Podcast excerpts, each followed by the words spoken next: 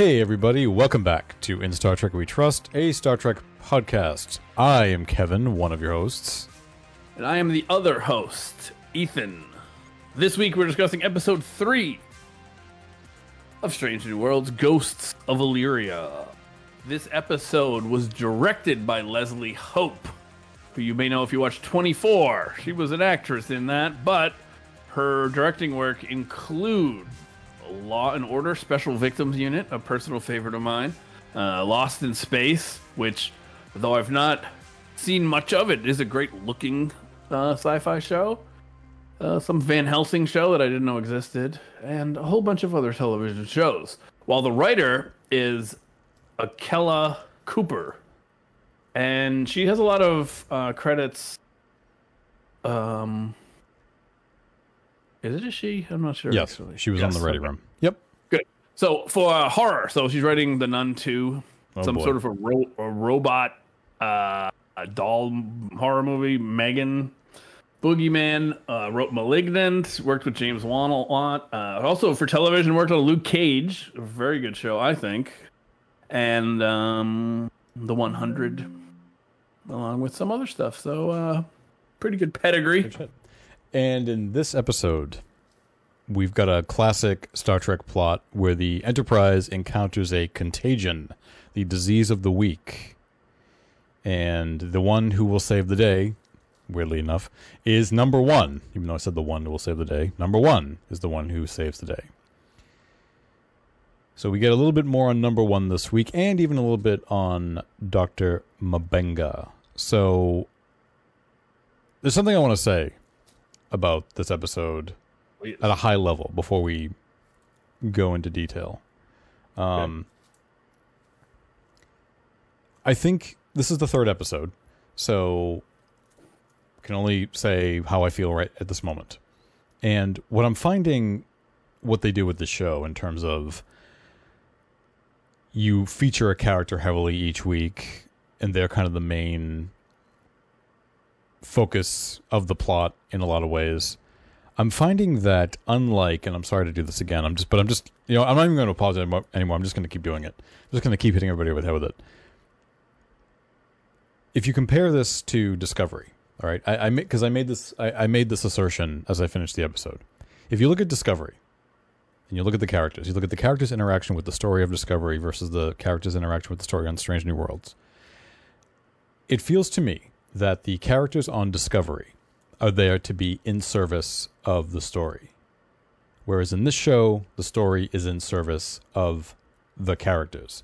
Because we are learning things about these characters through the events of the story. The story is providing the context by which these things about the characters are getting revealed to us based on the direction the story takes. And that's why I like this show so far so much. I like the way, I like the journeys they take us on and how they kind of strategically reveal things about the characters in each episode. That's what I want to say. I totally agree.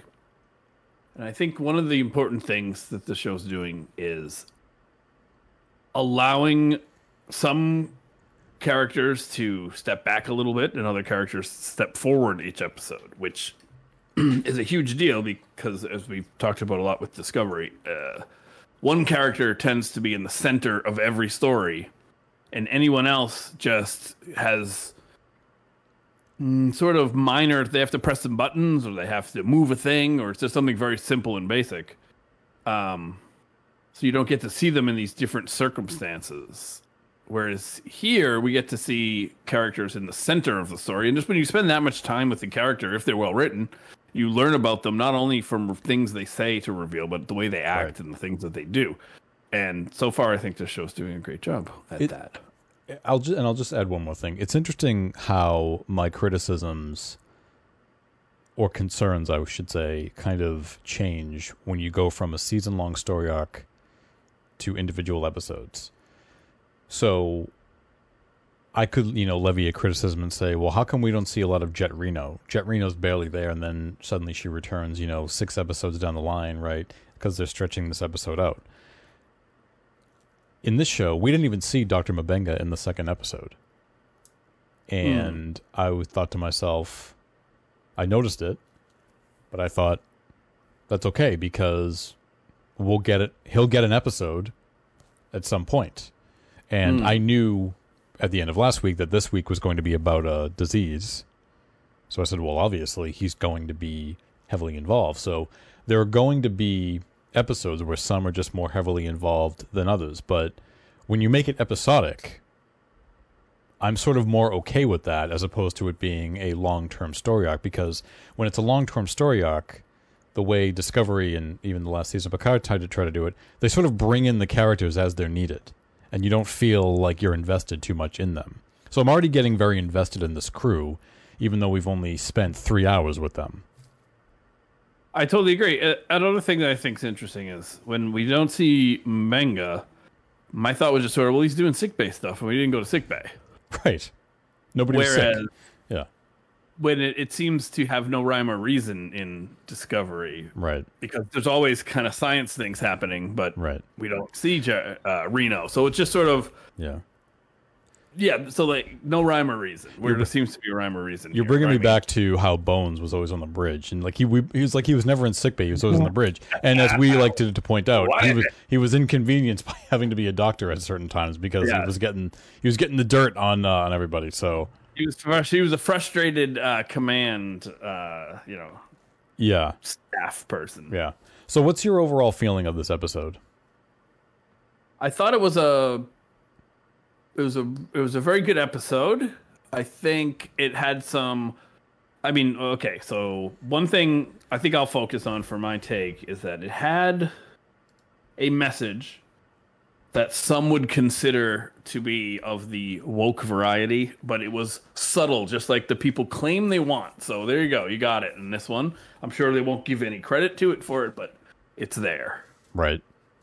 Yeah, I mean, Um, yeah, I mean, So I thought that was nice. the Enterprise having to quarantine. Obviously, we know exactly what that's been like for the last two years.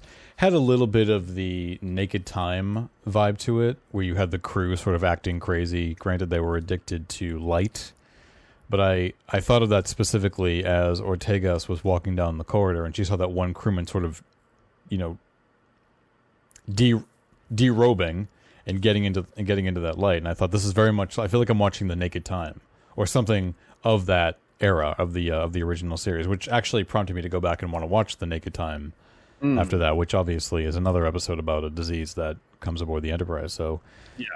uh, the Enterprise is not contracts a lot of diseases. I'm glad that this was a little more focused Yes. in that it was not just it didn't just make people crazy. They had this specific um, light need to go near light, which we find out is because that's how the disease is spread, which is very clever. Yep. That doesn't make any sense, but it's clever. And I did you notice that that, that character who um, put his head through the glass to get to the light looked weirdly like Timothy Chalamet? So much that I thought maybe Timothy Chalamet had done a quick cameo on um, No, but I had a I had a weird I, I had the same thought when we saw him earlier in the episode when he opened up the cabinet and saw well on the planet. I actually thought he looked like Tom Hiddleston a little bit. Interesting. Yeah. Interesting. I was like, is that? No, that can't be. And it wasn't, but it was just, it caught me a little bit for, it threw me for a loop because I thought that's who that was. I thought it was just, they were just doing Wow. some cute cameo, like, hey, look at this. If he's getting mistaken for Tom Hiddleston and Timothy Chalamet, I'm sure his uh, his dating life is doing just fine. But this episode, I think, had a lot of the sort of Star Trek tropes, right? The captain is stuck on the planet. He can't beam up due to an ion storm. There's shit going on. The you know the the, the events the Enterprise is sort of it's out of control right now because there's all this other stuff going on. And number one, the first officer has to be the one to save the day, and the doctor has to try to contain this disease. So it's a lot of different things that we've seen in Trek before, but once again, it's okay. I think that when I say we've seen this before, it's a Trek trope, it's this, it's that, in regards to the show, I think that it only kind of reinforces how I feel in that it just shows that it's a bit of a timeless format. And that it does that it does still work. Right, and I think one of the things that I think is a return to a Trek, uh, no, you know, the good kind of Trek trope is that you have a situation where the science that they're familiar with is inadequate. Right. So they're looking for a disease. So there's well, it must be a virus. It must be a contagion. Mm-hmm. Um, it must travel through the air or through touch. And they never consider that it would travel by light because they've Right. never encountered anything like that before. So I always really enjoy that because uh, we. I'm sure that when humans begin to venture further into space, we're going to bring our mm, what's the right word? Uh, our biases, our scientific biases about how things are supposed to work. So I always like to see that, and I think Trek goes to that a lot. That assessment you make uh, made me think of a moment in the Naked Time that I watched today when they were also trying to figure out what this the issue was, and they were like kind of going in the list. Well, could it be this? Could it be that? And no, it wasn't picked up by the tricorder. And Spock says, "Well, tricorders are programmed to scan what is known." He's like, "Space is in, full of infinite things that are not known." So he's like, "It may not necessarily get picked up by the tricorder because a tricorder can't account for everything." Right. It can't. It can't be set to find things that it doesn't know exist. Exactly. So I thought that was kind of a nice touch as well. And I think that once again, the show is continuing to kind of echo the vibe of, and even the science and just how the crew even approaches something like the original series. Totally. Now, as far as it's interesting, everyone, uh, for some reason, when I watched this episode, even though they said the word lo- lockdown, I- didn't see it as a COVID episode at all. No, I mean, it was written. I had to hear some people say it after, and then I, I realized. I think that the message, which is very subtle and only comes at the, at the end, but I'll say it now. So as we go through the story, we can see if we think my thematic claim holds up. But um, number one, Una, when she does her final log that she just she erases, um, she she kind of asks, would the captain have accepted me for being an Illyrian? We'll get to all this, but I'll throw out my uh, message thing here. Anyway, would, would he have accepted me if I didn't just save the ship? Like, wouldn't it be enough for me to just be me?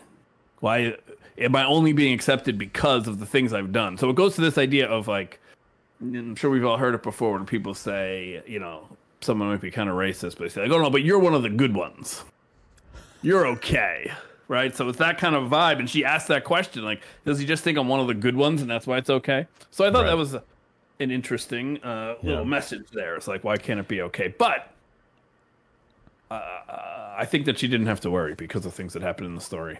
Yeah, I mean, I, I don't know that I viewed it as specifically a COVID thing. I mean, I think because we're in the middle of that already and, you know, lockdown, oh, we've been in lockdown, but I was more thinking of it as, oh, it's a disease of the week. We've seen this in Star Trek before. So I wasn't, and it, it wasn't like you had crew members walking around the Enterprise refusing to wear masks. Right? Right. Or stuff like Yeah. that. I mean, or. They did refuse to stop moving toward the light, but that was different. Right, but it it didn't. I Yeah, it didn't wasn't. I didn't make any sort of parallel to that. It was more for me. It was more about.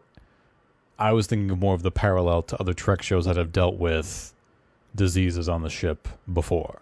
This one Yeah. just felt like they had done it more like it was an original series episode with a bit of a modern spin Yeah. to it. Point taken. It's just that's a lot of the talk out there in the um, Hmm. in the world. Yeah. More like the internet that cares about Stark. The world doesn't care. but I liked. This is so we've got two sort of big reveals in this episode, and it's focused on number one, and then even later on Doctor M'Benga.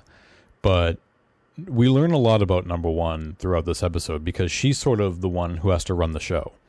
As Spock and Pike are down on the planet, they cannot beam up due to an ion storm. And of course, it's blocking communication. The typical, you know, stuck on the planet, can't communicate with the ship above. What do we do? So Spock and Pike have to kind of figure out what what happened, you know, what's going on down in the colony because they're visiting this abandoned colony for this race of people, the Illyrians, who were going to join the Federation but couldn't due to their genetic modifications.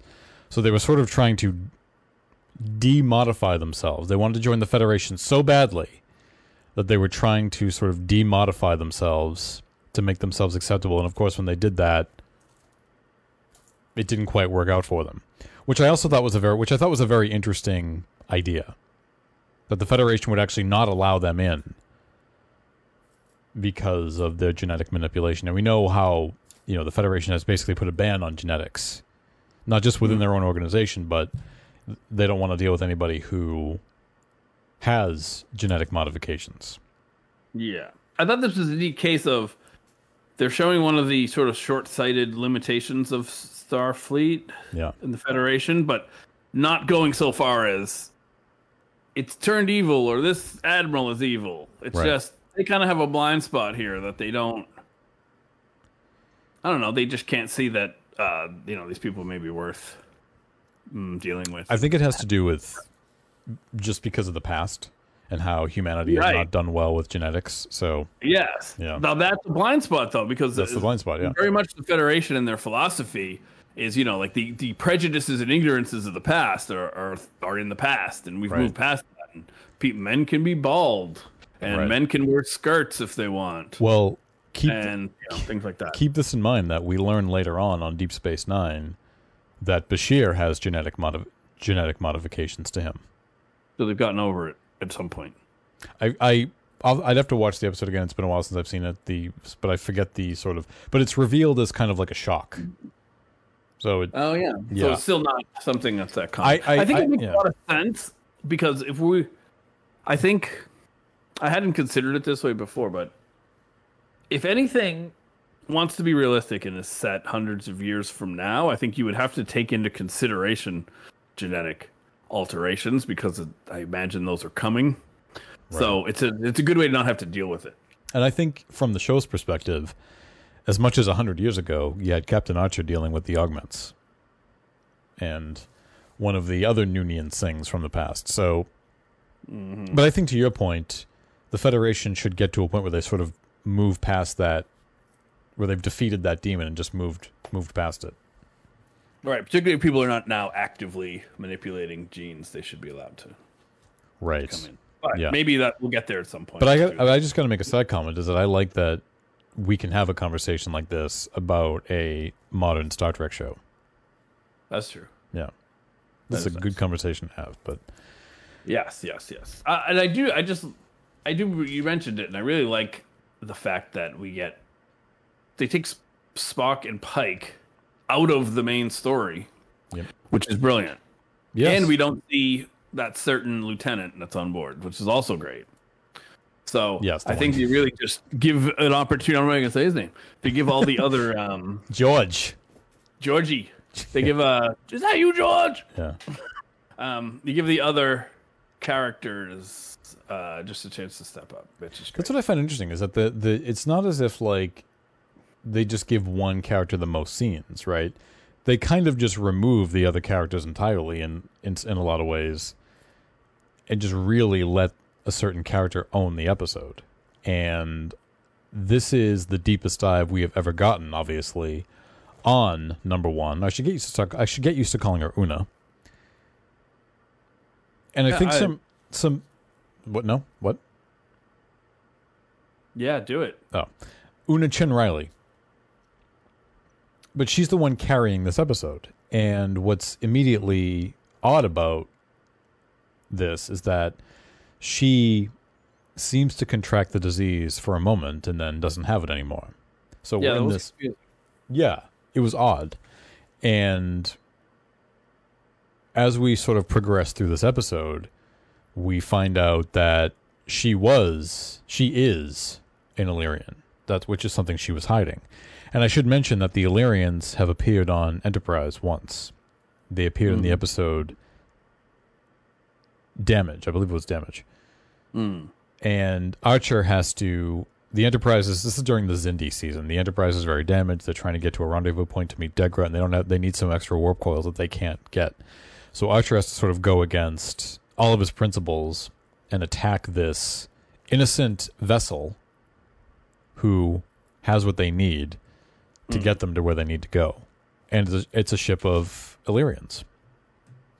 Mm. But this is what I mean, where the where we would not have learned this about her had these events not taken place, right? If this had been one of the other shows, if this had been Discovery, it would have just come up randomly for no reason at all. Right, right. Yeah, this was this was a very good way to introduce it, and you have the Illyrians on the planet. And one th- other thing I thought that was done well. So like I said, I was confused when she seemed to get the illness and then it went away because I wasn't sure if she had it because we didn't really know the nature of it. So I thought, oh, is she hiding the fact that she has it because um I don't know. I feel like I've seen this in other drama before where someone has it, they don't want to admit it because they want to stay in charge or they don't Right. want to have to give up control.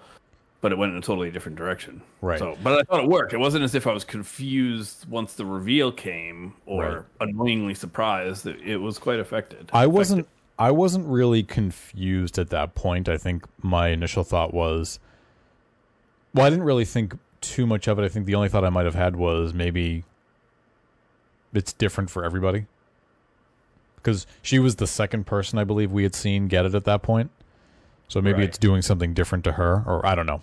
But I didn't. Yeah. I, I honestly didn't focus on it too much because the show didn't. Se- the episode didn't seem to make a big thing out of it right away until she went to sick bay, and then that because we it didn't spend a lot of time sitting on that mystery.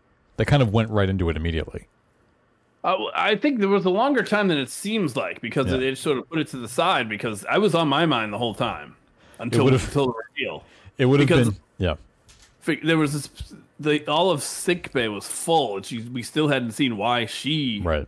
had didn't. So I was on my mind every scene. I kept thinking like, oh, is this going to be the scene where there's going to? It would have happened off screen on Discovery. Yeah, yeah, she would have just been. Yeah. um, I'm sorry, I can't help myself sometimes. I know, but Uh, let's try to limit that. stick it to them, yeah. Um. So, uh, yeah, I thought that that was that was handled really well, and then she, she reveals it her Illyrianness to the crew because she thinks she could help somehow. Right. So for a selfless reason, that's a classic. Uh, you know, well, Trek's best characters are selfless. Of course. And I thought that the scene that she had with Pike at the end of the episode was very effective. I mean, it, again, it felt like a classic Star Trek conversation where I'm ready, you know, sir, I'm ready to, you know, Yes, um, I'm gonna do the right thing because everyone resign my commission and, you know, I'm ready for whatever disciplinary disciplinary action for me you might Yeah. have and no, I'm not doing that. Yes, that's great. Why don't you And- let me deal with Starfleet? Yeah.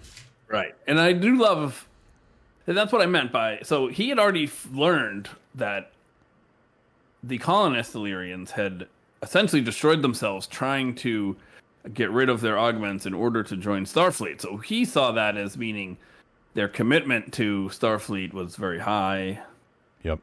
things like that.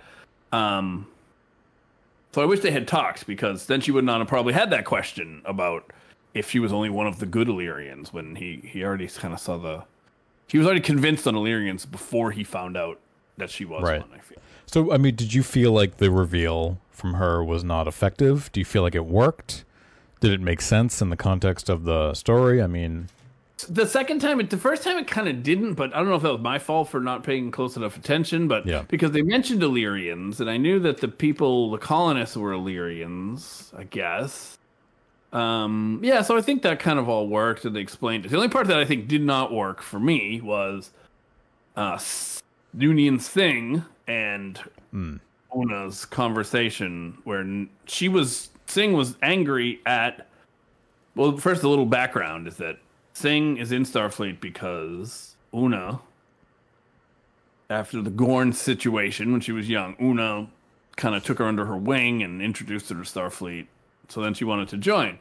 So I get that Singh was angry at Una for not telling her that she was in Illyrian because they were very close. That part made sense. What I didn't get is when she was saying she was fighting her and saying, "They used to call me augment, or they used to call me an abomination, and that's what you are." So I was sort of confused because it's. But okay, I came to understand it that Singh is not actually augmented in any way.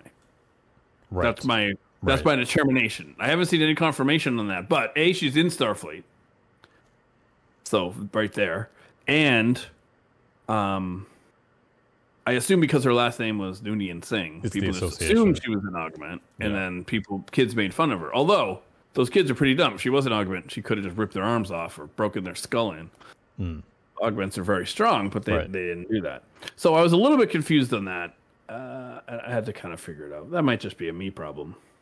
Yeah, I, I, I go. I know what you mean. I, that scene when they were fighting in engineering. I mean, first of all, the fact that they were fighting, I thought, all right, we're having a uh, a fist fight in engineering, just like on the original series. Both instances of a fight in engineering coming from a Noonien Singh happened with Kirk and Khan in Space Seed, and now Oh, and now fun. Una Chen and uh, La'an Noonien Singh in engineering. That's fun. But I get what you mean. It it it felt like yeah, it felt like in that scene there was some there was an impassioned fi- argument between the two of them, and I thought to myself, uh, yeah, I don't something's not landing here for me. I don't I don't know what it is. Is this just something I'm not?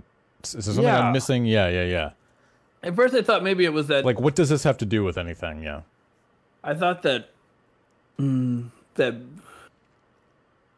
Noonien thing that she was open about being an augment, and when Una hit it, and it's like, how dare you hide it when I had to suffer? But Right. I don't think she is. So Well, and it's established. Was it last week that I forget the relation? What's the relation between her and Khan? Great great grandfather, I don't know. great something grandfather, like that. something like that. So, if that's indeed where he comes, where she comes from, I mean, she's an augment, but sort of like she's not. By she, in other words, nobody genetically engineered her. At one point, she was sort of born into it, right? Right. She, Or- she may have been descended from somebody who was genetically engineered and just sort of inherited. Right. Yeah. Do, but do we know? Did Khan was he augmented? Was he born normal and then augmented later, or was he built augmented? Or I believe they go into it in the novels, but I think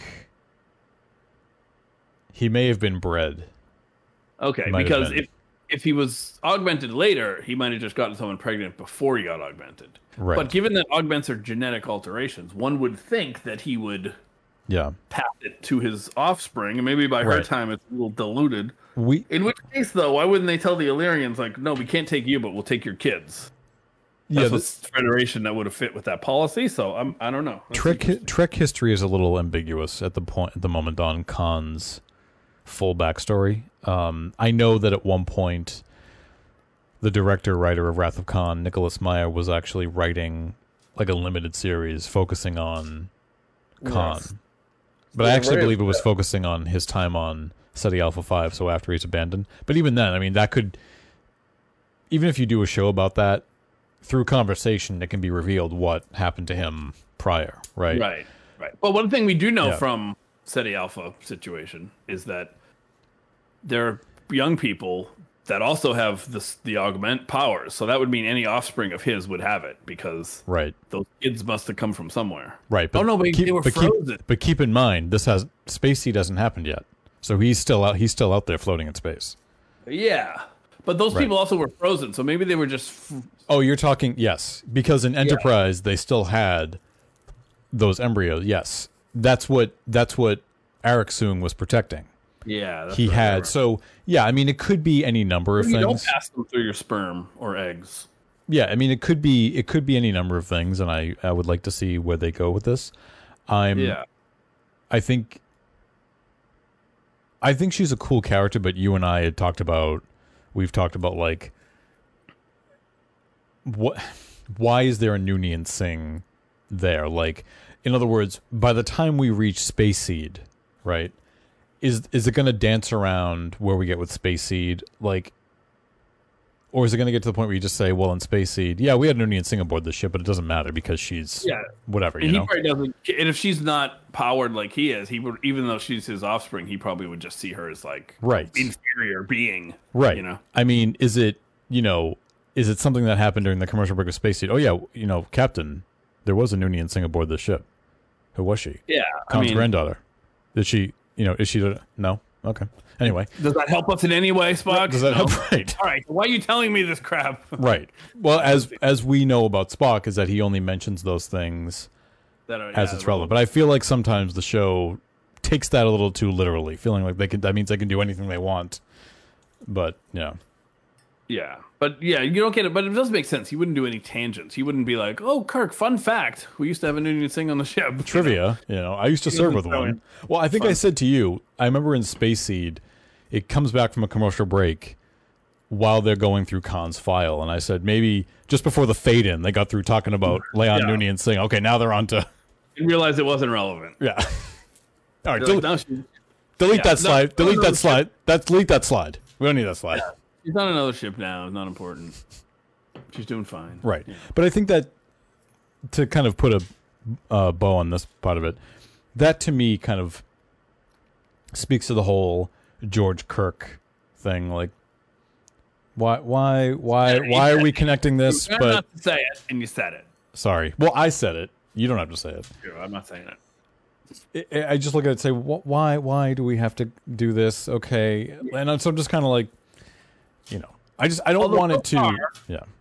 It's not been intrusive. I don't mind it so far. It hasn't been intrusive.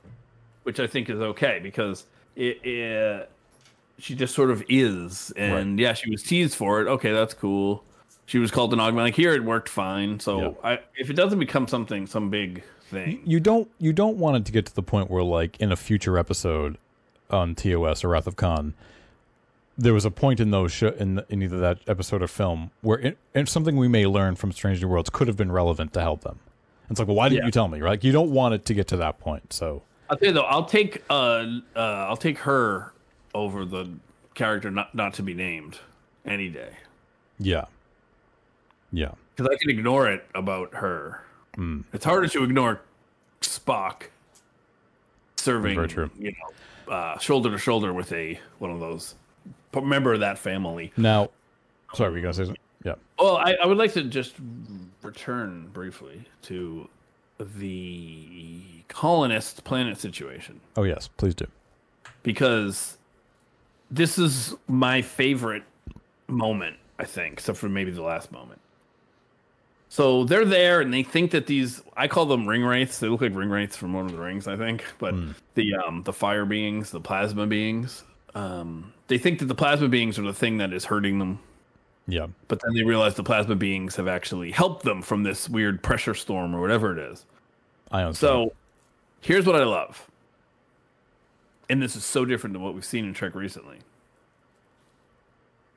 such as which Pike shows? asks, uh, just, you know, generally, Pike asks, why didn't the plasma? Why did didn't if the plasma being saved us? Why didn't the plasma being save the colonists? Mm-hmm.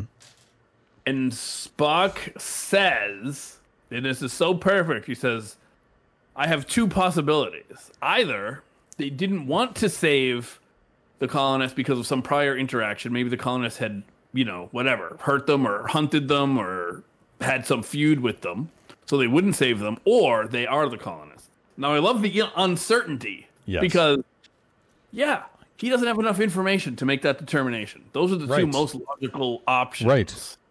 And when he said the second one, they are the colonists, I actually said, I, I knew he was going to say that. I'm like, he's going to say they are the colonists. Yeah, Yeah. which is cool. But I just love the lack of. Well, on another show, we might just have someone come in and say, "I know that those beings are gonna save us. I have a feeling the stars are telling me my destiny is to talk to them." And I'm so glad you hit on this because it is true to the writing of Spock on the show. Because if you think back to The Wrath of Khan, when the Enterprise was heading towards Space Lab Regula One, because they could not get in touch, they were, Uhura's trying to hail them, they're not responding. And at one point, Spock says to Kirk, just like this, there are two possibilities. And they know, knowing, well, they don't know the Khan's out there yet, but they know something is up. And they, Spock says there are two possibilities. They're unable to respond, or they're unwilling to respond.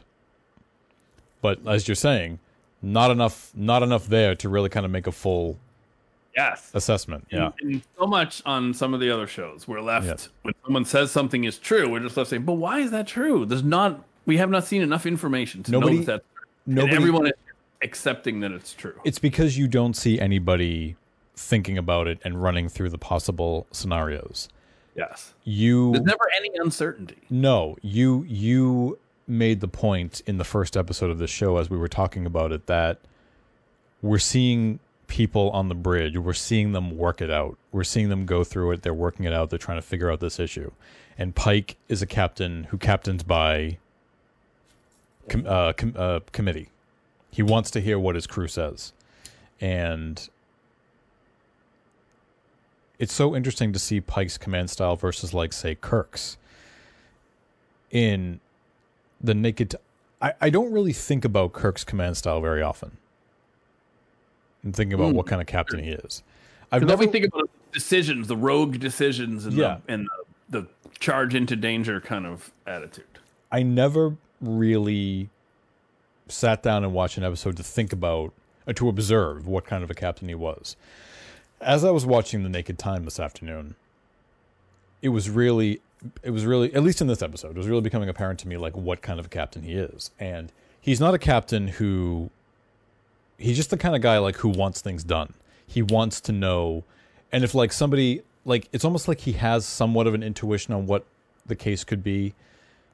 But when somebody tells him something and he doesn't he's not sure he says well what about this? No what about that? And like it's almost like kirk it's almost like there's an answer that kirk wants and he's trying to ask them things to get to the answer that he wants. Yeah, but he'll listen if, if he he'll doesn't get listen. yes. Yeah. Yeah All I remember is that he definitely relies on Spock a lot. He turns to Spock a lot. So He- Mr. Spock, he absolutely he trusts him fully and, and yes respects.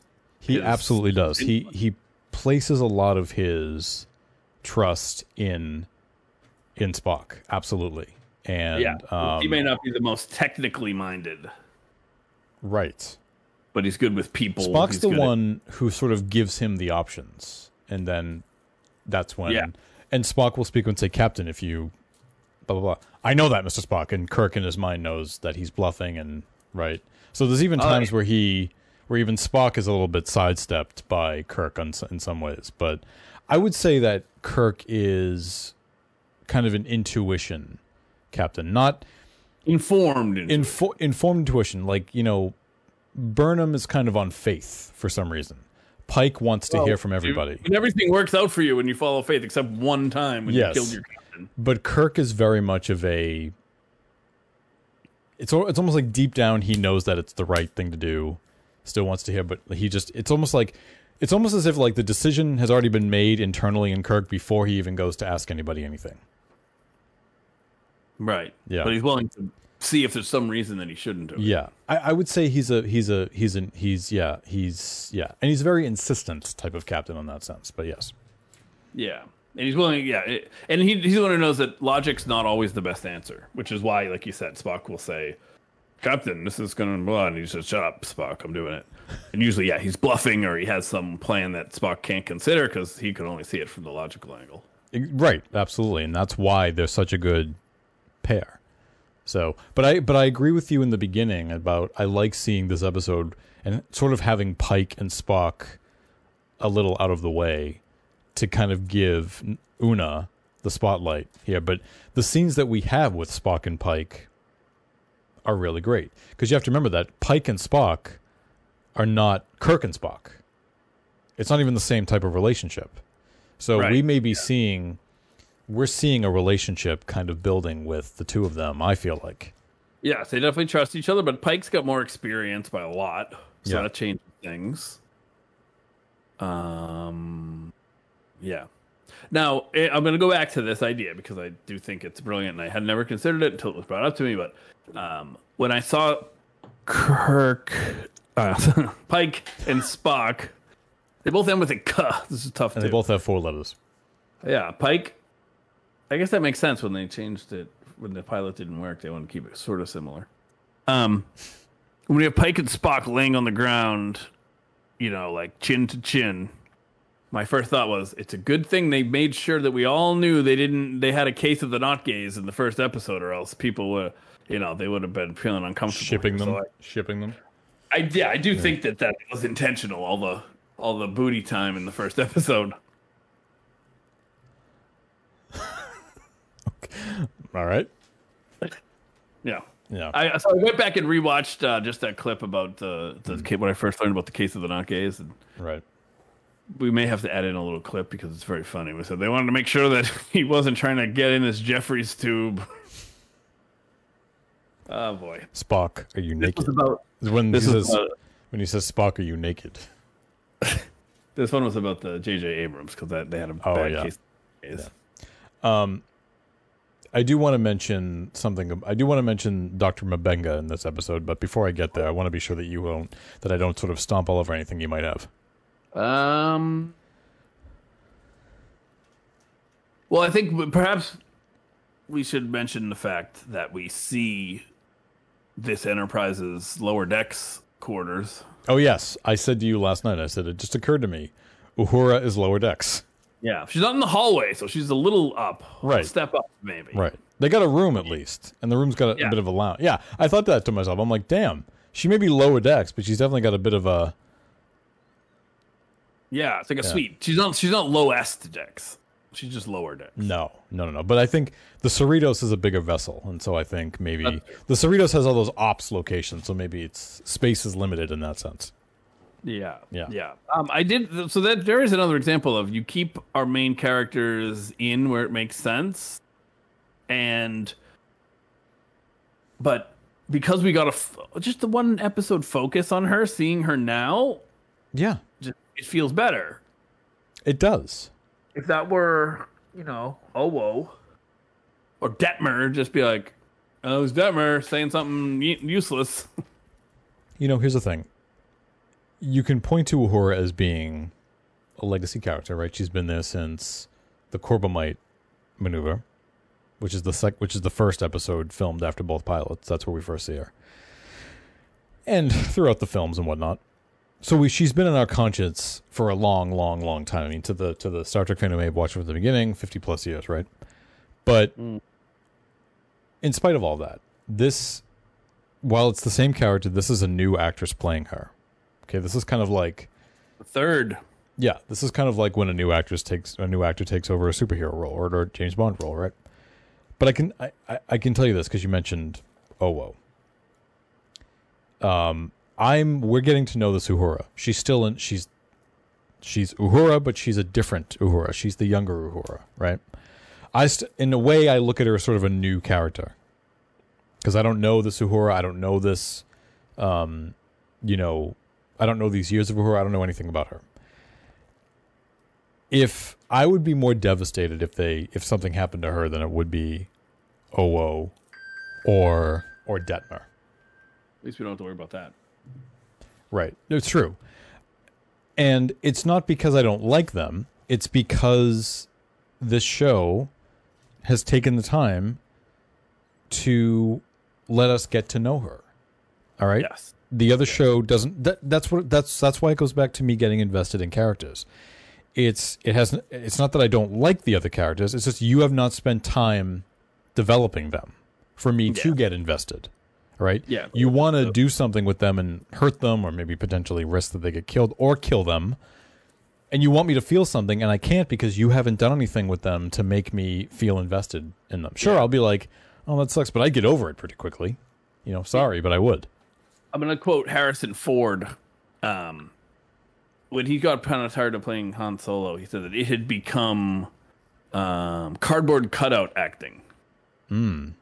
Where he said, you know, I just put on the costume and stand there, and it's because you know the costume and what I look like and me, and like that's how I kind of feel about Detmer and a lot of those characters. So I don't want to go down the Discovery Road, but you know, it's like I any feelings I have for Detmer are most of those characters because I've seen them so many times, not because Right. I know anything. You know, look, and I know we try to abstain from doing from tooling on discovery in this sense, but it's just in in a way I have to because it's this is the things that you and I are talking about is where discovery should be succeeding. Discovery should be doing that. You know, and we're not talking about something that's just directly related to just the premise of the show.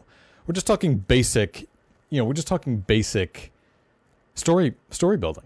I mean, yeah, every show needs characters. yeah. How many times did I say to you? Remember when the second season of Lower Decks came, and I said to you, you know what?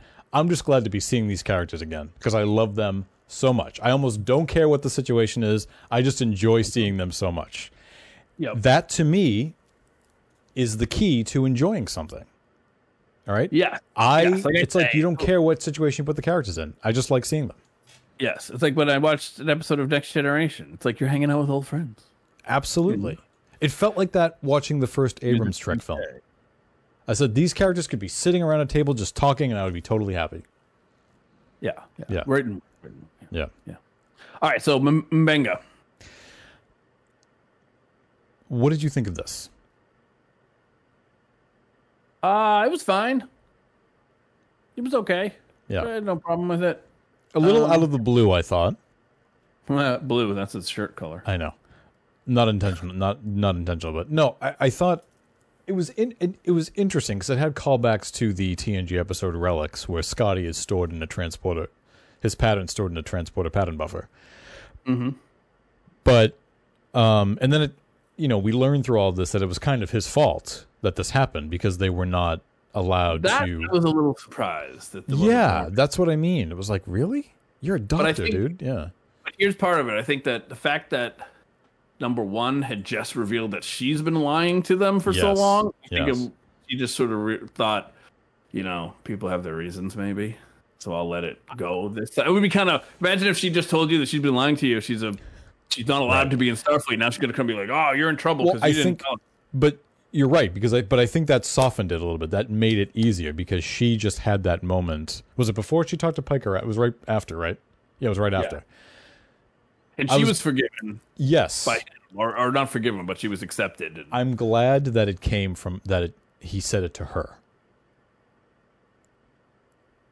I'm glad she was the one to find that out and not like say Captain Pike. I've, I don't know if Pike would have you know gotten really upset.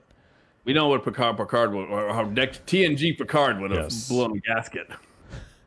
The first duty of every Starfleet officer is to the truth. Yeah. So I was glad that it was number. I'm glad that it was Una who found that out. But what I also enjoyed, but just on a basic level, I like that we learned something new about M'Benga. I mean, this is a guy, this is a character who only appeared in two episodes of the original series. All we knew about him was he was somebody who was a he he knew a lot about Vulcan physiology and that he studied on I believe he studied on Vulcan. So he's definitely knowledgeable in Vulcan physiology. Yeah, But that's the- no that's it. Around for him to to No. But it goes back to what I said earlier. Like, even though we learned that in the original series, we learned that where it makes sense because Spock needed help.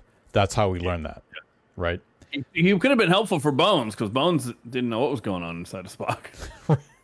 Right. So He was always always yelling about it too. I, I thought it was interesting, compelling. Again, I thought a little somewhat out of the blue that it turns out that it's his, he, you know, it's his daughter that's in there. So I, I want to learn more about that, and I hope that the show will reveal more about that side, will reveal more about that as it goes on. but what I like, Yeah. they gave it how much screen time? A minute, thirty seconds. Yeah, it was the last like Yeah, two min, two three minutes of the episode. I mean, it was her, him, and number one, and then you had that he closed out the show with his daughter. Yeah, reading the Perfect. that's Yeah. all I want. yeah, yeah. Imagine that was a whole storyline, right? No, no, no, no, no. This is what I like. Yes, Get the main story. You get these ancillary bits when they tie directly to the main story. You spend time on them, the mm-hmm. character information, but otherwise, you give them a minute here, a minute there. That's it. right. I love it. I think I think where it goes with me is that it's it, in some ways, and I'm, maybe I'm supposed to feel this way. It's a little disappointing to hear it only because he's the doctor. Like he should, you know, he should know better. A disease got on board the ship because of him. A disease. Yeah. Yeah, However, when you see his motivation, you get it. you get it. Yeah. Yeah, right. Yeah. Um, yeah. Here's something interesting about M'Benga because I've been watching some other takes on the show, and I've heard this on at least three different YouTube reviewers. Hmm. And I don't know if it's because we are maybe some of them are mm, English of some kind or Australian or The commentators. yeah. Yeah. So people are saying that they can't understand M'Benga. And Hmm. I've not had a problem. I wonder, have you had a problem understanding it? I haven't. In fact, it, it- I thought it was interesting. I saw a thread about this on the Trek BBS that this M'Benga has an accent when uh, M'Benga on TOS did not. Oh, people up in arms? No, I just I think they were like they were like, does the actor have an accent? I was like, I don't know. I don't care. It doesn't matter to me. I can understand what he's saying. Yeah. Yeah. So this is not a um another issue. No, I I I have not struggled to understand anything that he said. yeah, no, me neither. Yeah. And I really, I mean, I mean, yeah, put the closed I- I- captions I on, like- people. I enjoy his accent, Yeah. but I wonder if it's It something. only further diversifies the show. If anyone, if we have any international listeners that are obviously English speakers, given that we speak English only on this podcast, Yeah. let us know if it's an American thing that we can understand them, or if maybe um, other American English speakers have trouble with M'Benga's accent. People may not even understand us. Right, they probably don't. They're probably saying these Boston guys over there talking Trek. I don't know what they're saying. Yeah. So I think Here on WTRK, we're talking Trek. WTRK Long Island. so I think I I thought this was quite a good episode. I uh one sort of side comment I have to mention because I didn't really get to devote any time to it. We get to see a little bit more of Hemmer this week, and he's stealing every single scene that he's in. I'm very looking forward to getting to know more about this character. I just I love him so much. Agreed. Especially though, um, the scene and just visually also the scene where he beams a portion of the planet mantle. Yep. Of a, Just wow, low key, you know. Yeah, just beams it in. Yeah, and he's just saying, um, you know, like he just sort of look what I've done. I'm such a genius. I've Right. found a piece. It was so hard. This is awesome. I'm gonna run into it and feel the light. That was really cool, and it was just a cool looking and just the whole idea. Everything about it was great. I like when he's trying to make adjustments to M'Benga's. This is before we get the reveal, and M'Benga's Yeah. very insistent. No, and then he just kind of walks out, and he's just kind of like, "Point taken." Yeah, Like there's just this underlying irritation about him. That's just so. Yeah. That's so great. Yeah. He's definitely. I will keep saying he's the IT guy. Of Yes. the- yes. I'm. I'm very much looking forward to there being an episode focused on him. I'm going to be Yeah, very much looking forward to that. Yeah. Yeah. Yep. I wonder Hopefully if he's not like Shran's cousin or something. they'll. Oh, you know they'll find some way to connect it back to him. I mean, as cool as that would be, because I would love to hear about Shran more, but you know, everything doesn't have to be connected. Yes, he's Shran's grandnephew. How long do they live? Um, We don't know. In fact, I mean, he Okay, so Shran- he. I mean, he. Keep in mind, he's a Aenar from the northern wastes of Andoria. So, yeah. and they were only kind of discovered in that episode of Enterprise anyway. So he may not have a relation to Shran. I don't know. Although, well, actually, no, that's not true. Shran's daughter in the final episode, I believe, was a was part Aenar that we see in the final episode of Enterprise. So that could be, yeah, So maybe, um, maybe there is. maybe, and maybe Shran's. I'm not gonna lie though, that would be a connection I'd be totally okay with. Yeah. Yeah. What if you find out somehow by some weird connection that uh, T'Pol is Spock's cousin? no. Or no, related to T'Pring. T'Pring, T'Pol. I mean, Vulcan females have that name anyway. Yeah, have that name in convention. That'd be. I'd accept that much more. So maybe when we go to that episode called Spock Amok, Yeah. which clearly is going to be have to do with that, maybe that's a good chance to see T'Pol. Yeah, it would be nice. You I are mean, so I love how so badly you want to see this character again.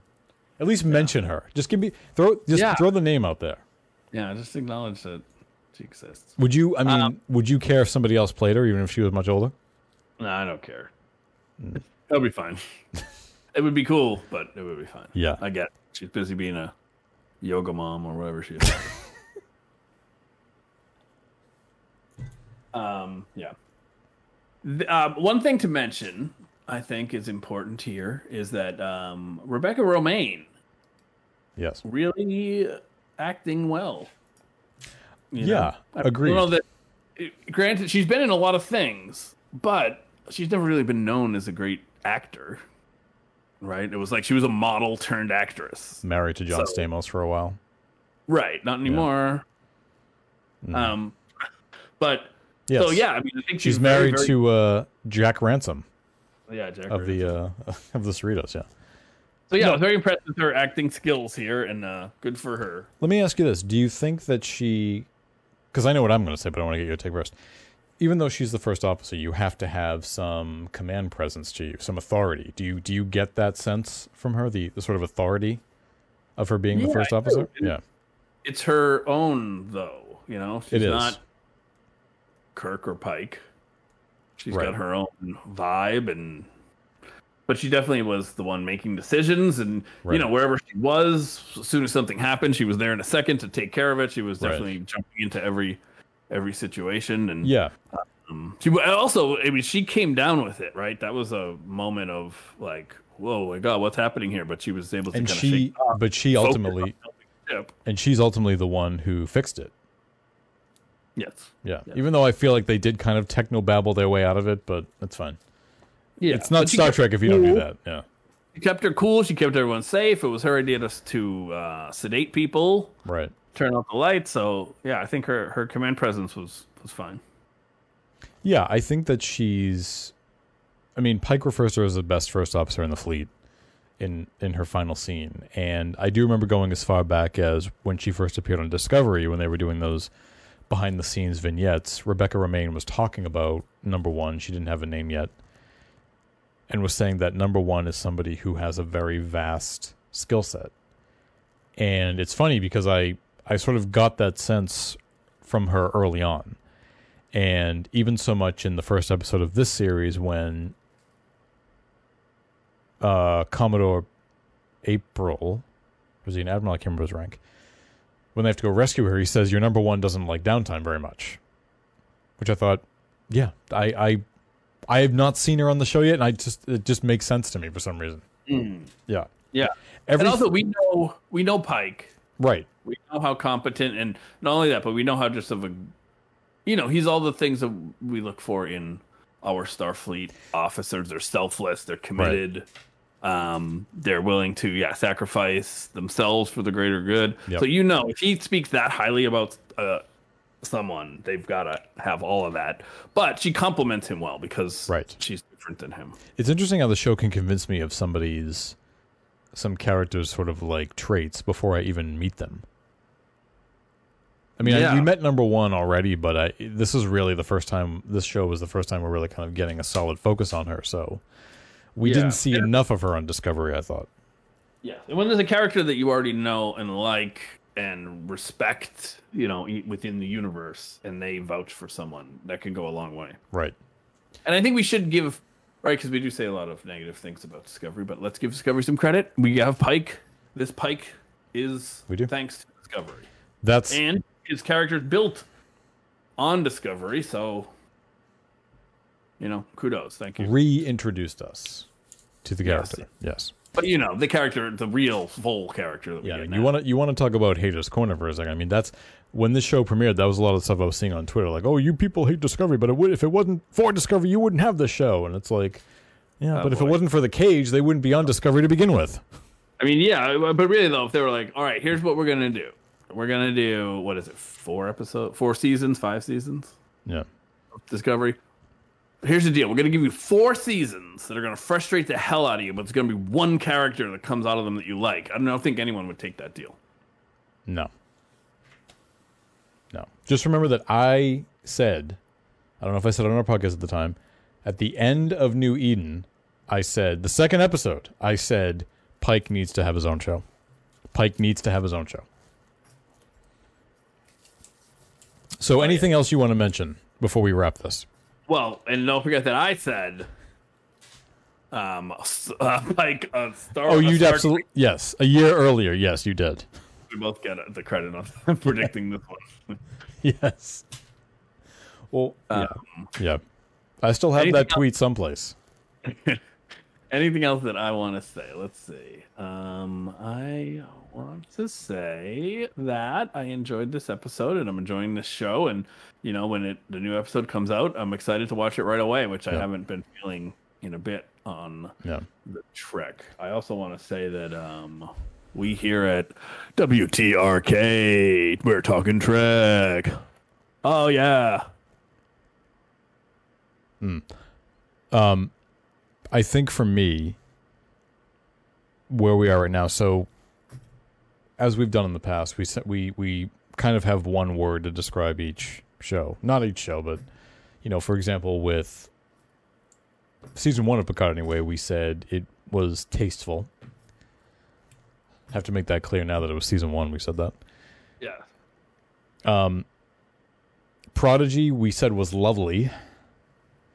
Oh yeah, lovely little show. Lovely little, yeah. I mean, yeah. I, I don't think we really said anything. We don't really have a word on Lower Decks. I don't believe. I don't think we really used a one-word review on Lower Decks. Did we? No, no.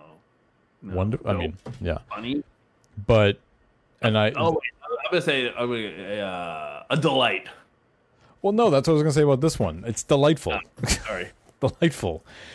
Uh, I there's discovery. There's many words I could use, and I'm not going to. so there's more than one word. I can't. Yeah. At the risk of sounding like the- Insulting. I guess I don't know. at the risk of sounding like the haters, I'm gonna say, you know, and this is not a hot take. This is a little cliched because we hear the opposite a lot. But here will be my one. My one term for this show for Stranger Worlds will be Star Trek. So it's two words. I said what phrase. Oh, I'm sorry. I, thought you- I didn't say that. Yeah. Yes. Yeah. And you know, it's not. it's not like the people No. that say like, Star I, Trek." I have here's the thing. I have abstained from saying that because I, let me tell you something. I've many times watched clips of the show on YouTube and have been so tempted to go to the comment section and say, "Welcome back, Star Trek." But it makes it seem like Yeah, you're one of those people that have been saying the whole. Yes, "This is and I'm gonna watch. I don't want to do that because I feel very much I feel very strongly about Lower Decks and you and I feel very strongly about season 1 of Picard and the first half of season 4 of Discovery. So yeah, Yeah. I, I can't make some blanket statement like that about the entire state of the franchise right now because it's just we're in it's in many different places. So I only have, I have to stay on I have to look at each show separately. But yes, I think yes, I agree with yours, but I would also use is it's just delightful. And I think what makes it delightful it's just it's what I was saying when we started when we at the start of the show tonight. It was I just enjoy spending time with these characters. Mhm. Right? Mhm. I do. And that's what makes the experience so delightful.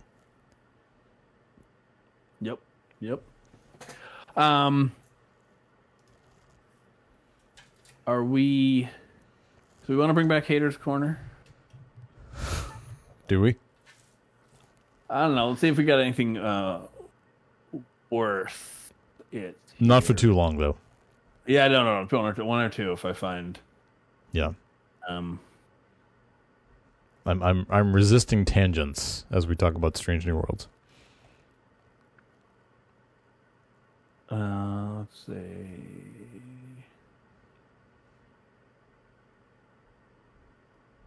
In the meantime, I will remind everybody that Strange New Worlds is the highest rated new Trek show on Rotten Tomatoes, if you want to count that as anything.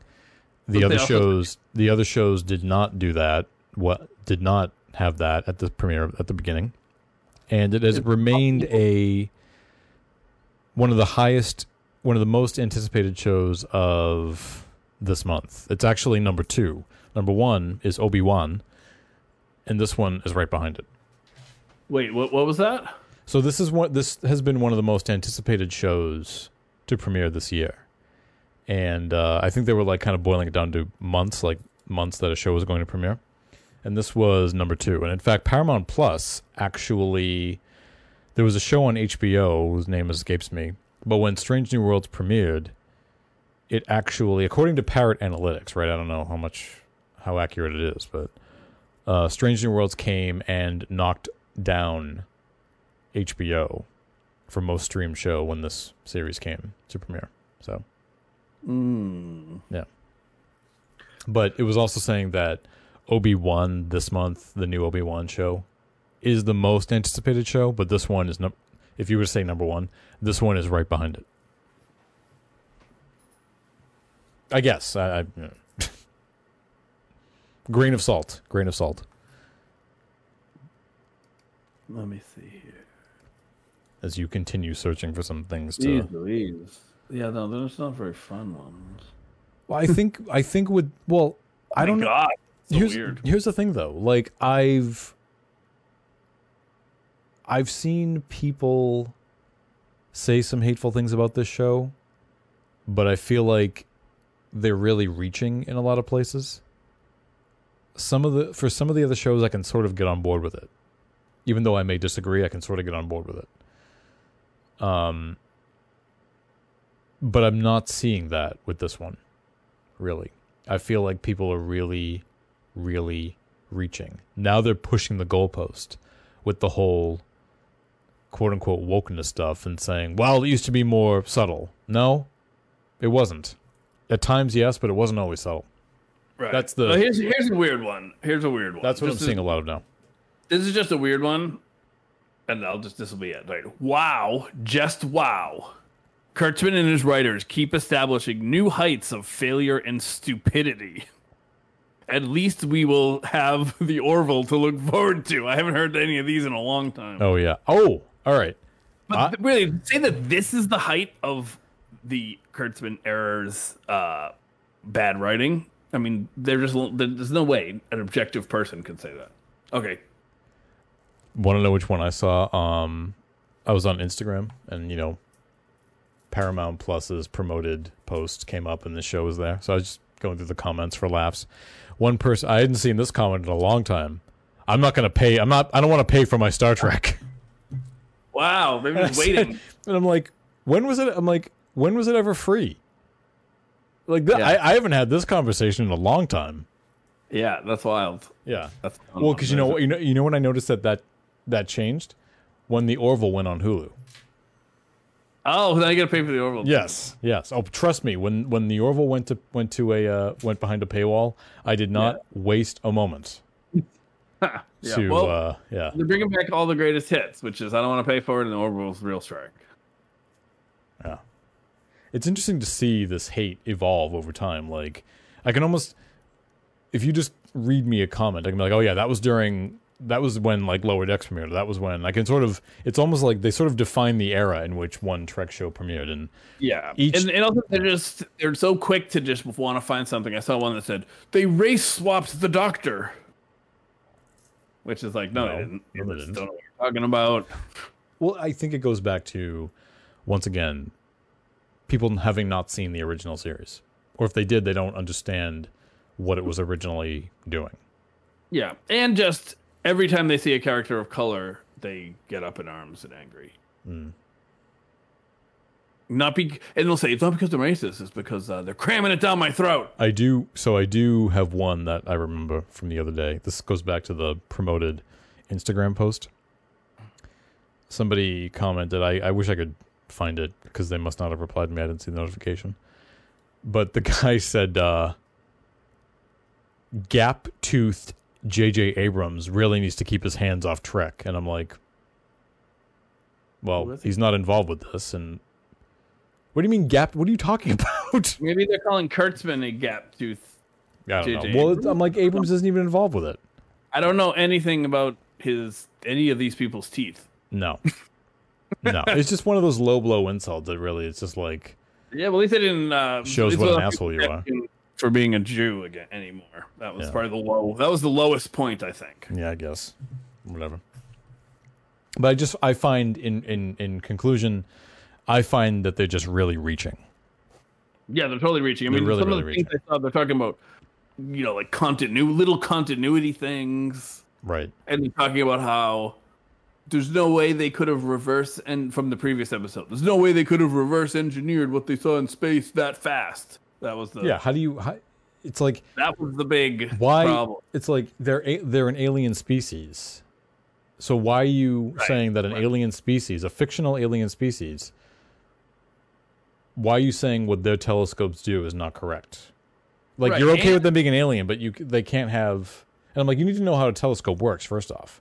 Right, But- and here's the thing: we we on Earth with our crappy telescopes are made of like, you know, Yeah. I don't know, sand that's turned into glass. Right? We can look at a, something in space, a star, and by analyzing this, like, I'm going to use the term, it's probably not right, but spectrometer of the color, they can know what gases are on it and like what they're doing. yeah. It's the same kind of technology, except they're aliens. So why in the season finale of season two of Discovery, why were they able to see the the last red signal from like thousands and thousands of light years away? That's so far away, and I'm thinking like, well, we can see thousands of light years away now with a telescope. Yeah, yeah, yeah. I mean, All right, if you want to find something to complain about, you will find it. oh, if you look hard enough, yes, yes, Yeah. yeah. But the, our thing is always: Are we enjoying the story enough that we're not thinking about, or we're not looking for these little things? And are these little things not? Are the things that don't make sense? Are they Well- punching us in the face? I said to you as we were getting to the back half of Discovery this past season, when I'm not happy about a story on an episode, I, I now now everything else begins to make me angry. Like there are other things that I wouldn't normally notice that I start finding issue, taking issue with Right. because I wasn't enjoying the show. So now I'm sort of like amped up, and now I'm finding problems in other places that otherwise wouldn't really make a difference. Yeah. Yeah, And I'm less forgiving. both of us, We're enjoying these stories enough that if there's a little thing, we're not seeing it. It's not punching us in the face, and we're pretty happy to uh to move on. We've all gotten, everyone's gotten past the Enterprise not being a carbon copy of the 1960s Enterprise, so I'm fine with that. But next week, the next episode for next week is called Memento Mori, and I'll just read a quick synopsis. While on a routine supply mission to a colony planet, the USS Enterprise comes under attack from an unknown, malevolent force. Pike brings all his heart experience to bear in facing the crisis. But the security officer warns him that the enemy cannot be dealt with by conventional Starfleet means. That enemy, based on the trailers, is the Gorn. Oh yeah. So I think next week is going to be a La'an Noonien Singh episode. Yeah. Okay. Yeah. All right. Cool. You know, Gorn's fun. The Gorn are fun, rather. You I can, I can, I gotta just jump in right here and just confirm something. I can confirm that neither J.J. Abrams nor Alex Kurtzman have a gap tooth. Thank you. Now I can end the show properly. I, th- I thought you'd be happy though because the Gorn was coming back, and I know you enjoy the Gorn, and Lower Decks get some good use out of the Gorn. So I saw the guy who played the Gorn in real life, the original Gorn, and uh, some, you know, you know the people that do autographs at a convention and they don't even put them behind the curtain and hide them. They're just they're out on the floor because they kind of have to solicit the autographs. He was one of them. yes, they're in the usually in the merch room.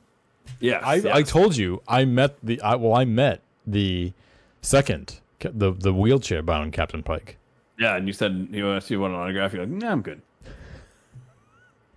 I was talking to him for like ten minutes, and he goes, Imagine if you knew what you know now, you probably would have definitely got. it. "I know, I know. Was, I, I feel I'm sorry. I, I'm so sorry. I'm so sorry, Miss Captain. I've I've apologized about this so many times. It was just Still alive.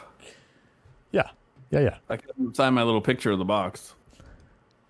I'd like to know what his take on the show is now. He's I'm assuming he's got to be Yeah. watching it. So You should give him a cameo in the background or something. You know, play a corpse or something. It would have been great if Pike saw his future and it was played by him. That would be cool. Yeah. All right. I think that's going to do it for us. So please uh, follow us on Twitter at Star Trek We Trust and on Instagram at In Star Trek We Trust Podcast. We'll see you next week to discuss episode four, Memento Mori. Later.